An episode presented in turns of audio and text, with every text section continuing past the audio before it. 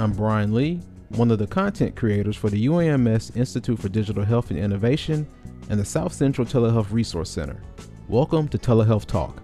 In the current times that we live in, healthcare professionals are looking for ways to provide safe, quality care from a distance. Telehealth and digital health are proving to be the perfect tools during this COVID 19 pandemic. In today's episode, we are joined with Dr. Amit Sachdev and Dr. Curtis Lowery. Dr. Sachdev is a physician, most recently at the Brigham and Women's Hospital at Harvard Medical School, and he is currently working on the COVID response. Dr. Curtis Lowery is the director of the UAMS Institute for Digital Health and Innovation. He also serves as a professor for the UAMS Department of Obstetrics and Gynecology. This episode is in two parts, and it serves as an introduction to telehealth and digital health amidst the COVID 19 pandemic. Stay with us.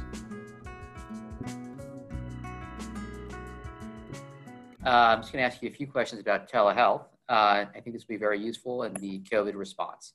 That's Dr. Amit Sachdev. Um, so I'll open up. Dr. Lowery, uh, what is telehealth, sir? Well, it's a lot of different things, but we think about telehealth today as being the use of technology to provide health care across a distance. That's Dr. Curtis Lowery. So the patient no longer has to be in the same room with the doctor or the nurse or the other kind of provider. And the doctor and patient can communicate with one another and get a diagnosis and treatment over the uh, you know video or other technology.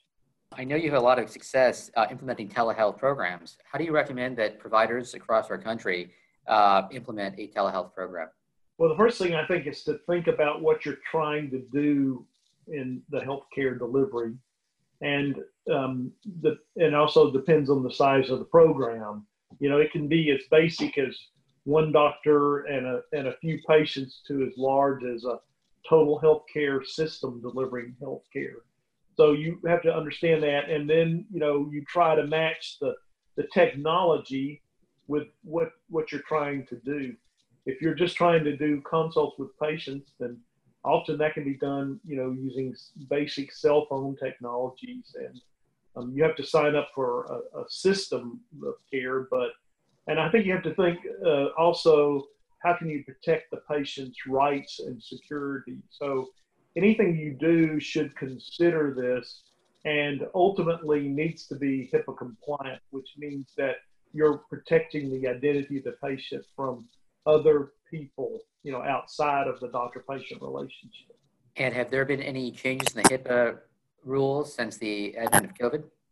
Yes, uh, we've waived those rules just because of the crisis that we're dealing with right now. Uh, so many healthcare providers really weren't doing healthcare, but many of the doctors and nurses had had experience in, in sort of video conferencing technologies, some of which are HIPAA compliant and others are not. But during this crisis, basically, um, any kind of technology you want to do to deliver healthcare video conferencing, you can use during this period of time. It's probably unlikely that after this is over with, we'll continue, um, you know, using these sort of uh, non-HIPAA compliant devices. Is there uh, a telehealth uh, specific credentialing that is required? Well, not really um, in terms of state state laws. If you're licensed in the state, then you're licensed to deliver health care in that state. If the patient resides in another state, then you you're required to be licensed in the state for which the patient resides. Now, if you're doing healthcare in a hospital, you know, like if you're doing consulting in somebody else's hospital, that hospital may have requirements that you be credentialed in that hospital. But as an outpatient, if you're licensed, if you're doing healthcare in an outpatient into the patient's home or into other healthcare outpatient facilities, then your medical license for that state should be sufficient to do that visit. What type of uh, technology is required to initiate telehealth? There's the law, and then there's you know billing and collection. You know, so uh, most of the time we define video conferencing as being able to have two-way um, video, live streaming video. So that would mean that I can see the patient live and the patient can see me live. Other people have defined the technology differently, and during this crisis, we've accepted cell phone technologies, of which you're just talking on the phone.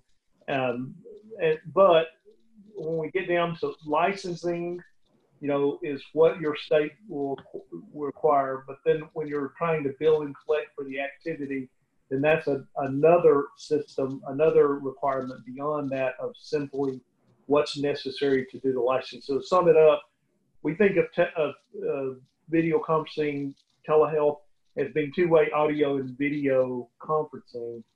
Um, but there are other definitions of it beyond this. Is there a difference between health, telehealth healthcare policy and traditional healthcare policy?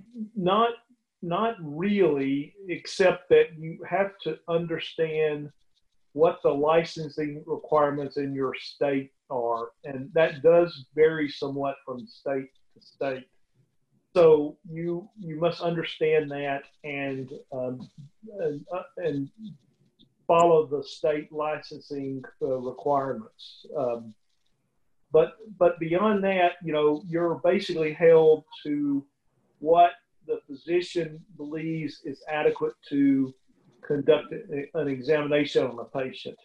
Obviously, if you're um, going to do a spinal surgery on a patient, uh, you should be able to see that patient and understand what's going on it would be inappropriate to do a phone consult to decide if that person needs surgery. So I think the physician needs to understand what he what what he's trying to assess in the patient, and he has to be able to do that using the technologies. The crisis has jump started the delivery of healthcare in a big way.